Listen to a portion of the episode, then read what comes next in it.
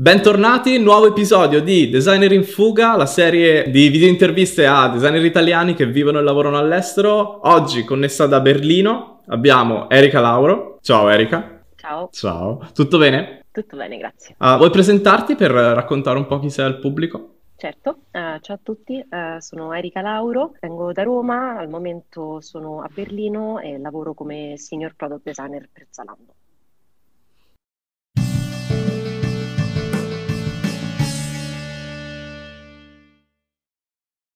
Erika, per te avevo preparato un gioco terribile sulla memoria che però in realtà avrebbe, sarebbe stato controproducente perché io di memoria ne ho pochissima. In realtà poi quando stavamo parlando prima dell'intervista mi hai detto una cosa interessantissima che mi ha acceso una lampadina, cioè mi ha detto dovrai scusarmi se userò troppi inglesismi e quindi la, mi è venuto da sé capire che il prossimo gioco, cioè questa intervista, dovrà contenere quanti meno inglesismi possibili. Quindi la mia sfida ufficiale è nessuno dei due può utilizzare degli inglesismi, possiamo scegliere uno o due, due, due inglesismi. Cioè, io sceglierò solo la parola designer, designer in fuga, perché... È... Uh, ok. Quale salvi? E...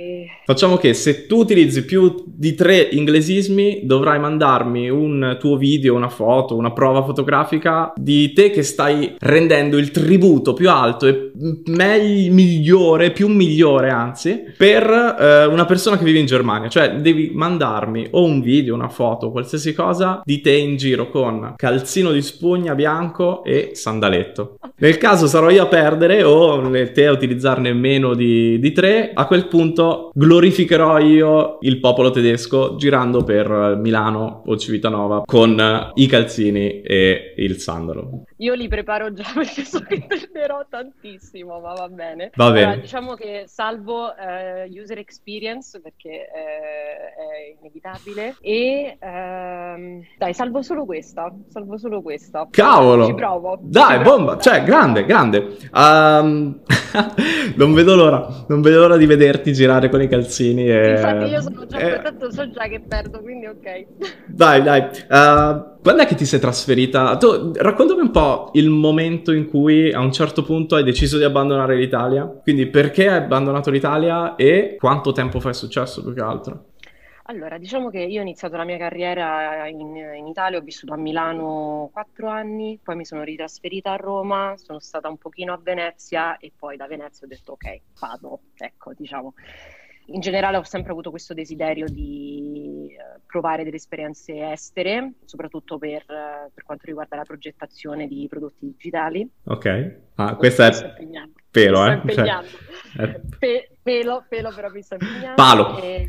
Diciamo che ho fatto questo, questo master a, a Milano in inglese, quindi comunque ho sempre, sono sempre stata a contatto con persone internazionali, quindi ho detto perché no, posso provare. Uh, in generale ho trovato in Italia una maturità a livello di uh, progettazione poco, poco alta, diciamo, eh. C'è una maturità molto bassa per quanto riguarda i processi, le risorse, anche per quello che riguarda, diciamo, il progettista per sé.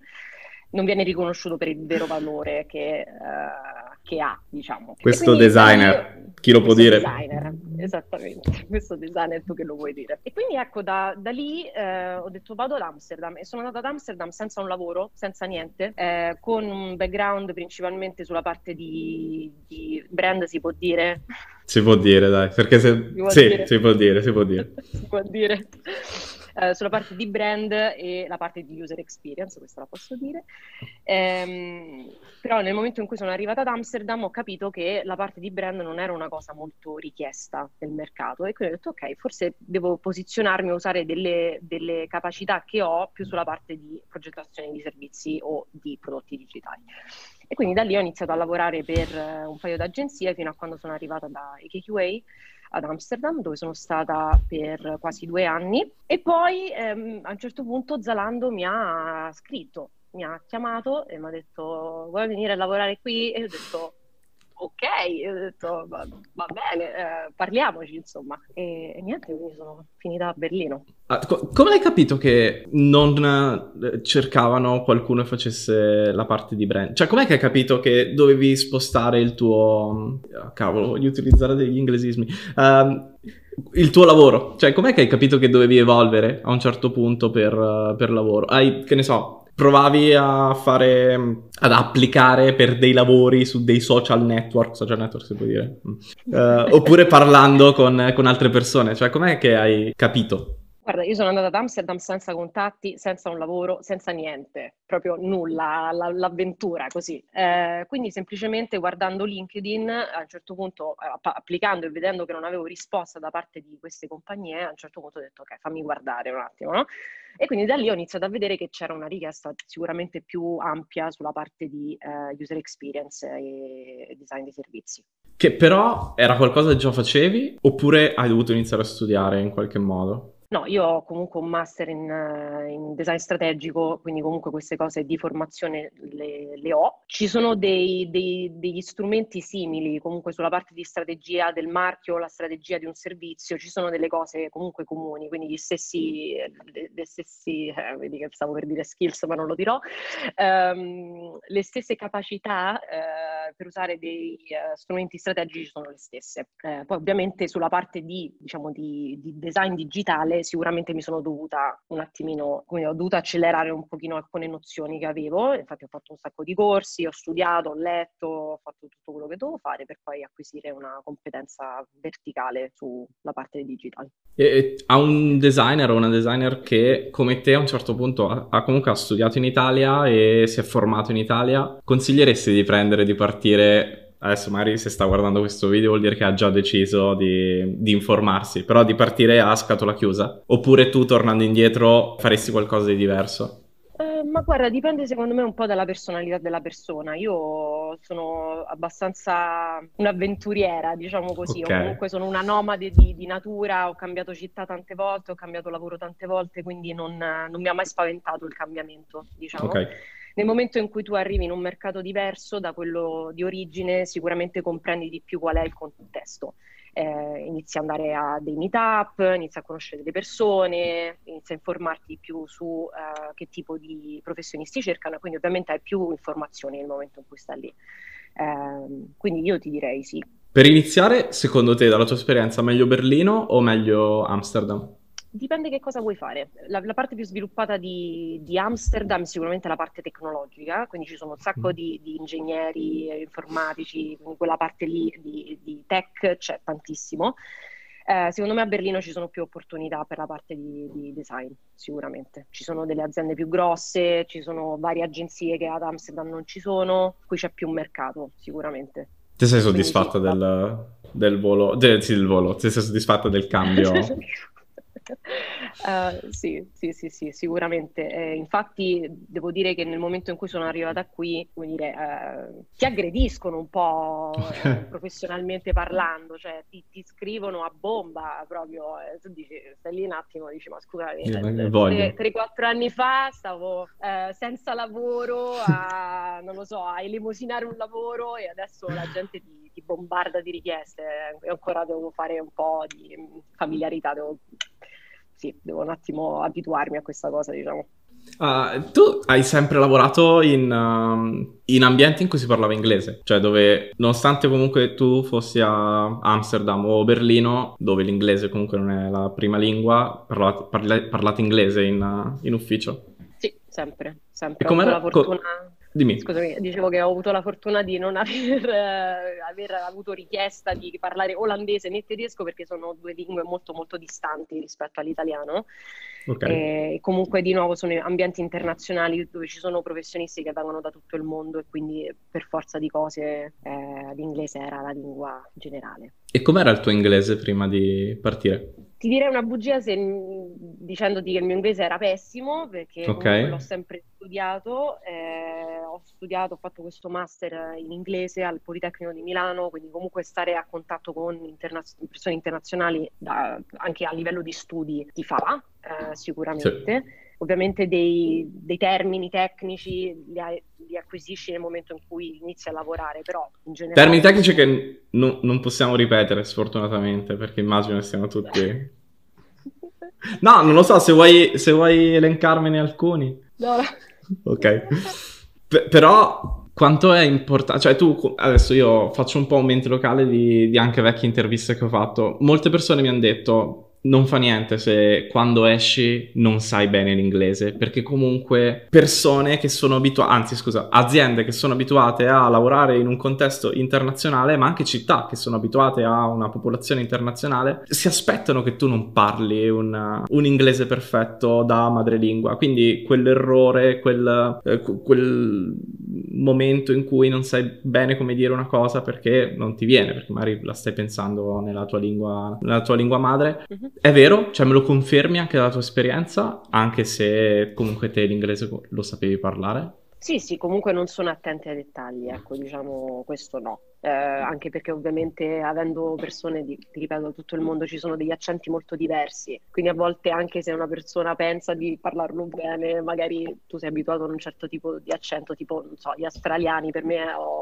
sono un grande, un grande quesito costante, perché io raramente capisco fluentemente quello che stanno dicendo, anche se loro sono madrelingua, quindi vedi, alla fine no no ma capisco. eh, ho avuto a che fare con, con australiani e la mia reazione è stata del tipo, sì, un po' complesso a volte, un po' complesso, ma per uh, probabilmente per mancanze mie. Uh, prima mi hai raccontato una cosa che mi ha fatto impazzire, cioè puoi dire a tutti quanti designer siete a Zalando? Uh, adesso al momento lavoro in un team di design che è di centocinquanta persone, uh, di cui uh, trentacinque, insomma, intorno ai trentacinque quaranta che sono solo uh, ricercatori. Quindi abbiamo una... Sei un osso duro, solo... eh? Sei un osso duro, sì. Cavolo. Mi impegno, mi impegno. Ho dei ricercatori che fanno sia la parte qualitativa che quantitativa ed è molto figo perché ovviamente eh, c'è una maturità a livello di progettazione più alta sicuramente rispetto a tutte le altre realtà che ho visto a livello lavorativo, e, e poi c'è una community, ah vedi, l'ho detto, community, mannaggia. Sai che io non me ne sarei, non me ne sarei accorto, saresti, saremmo potuti... Ish, ish. Um, comunque c'è questo gruppo di persone, di questi progettisti, no, sto facendo una fatica incredibile, eh, questi progettisti che di nuovo sono, sono, vengono da, da studi o esperienze varie, e quindi essendo esposta a questo gruppo di persone costantemente impari anche cose che non ti, ti aspetteresti mai, di metodologie o di, non so, di progetti che fanno o come approcciano determinati eh, processi. E invece com'è che hai trovato lavoro ad Amsterdam? E guarda, io ho scoperto ad Amsterdam che c'è questo strumento incredibile che si chiama LinkedIn. Eh, LinkedIn è potentissimo. Eh, ai tempi ho letteralmente stalkato eh, delle persone eh, online. Online, ormai l'ho dette tutte, ormai ho perso i calzini, venite fuori, così. Ehm, non vedo l'ora. Adesso te, adesso te le sparo così, tipo una... Dai, tanto ormai siamo, ormai, eh, ok, vai, mitraglia, mitra... usali anche quando non devi utilizzarli. Content strategy, eh, così. Vai, vai, via, così, così. Dai, no, dai.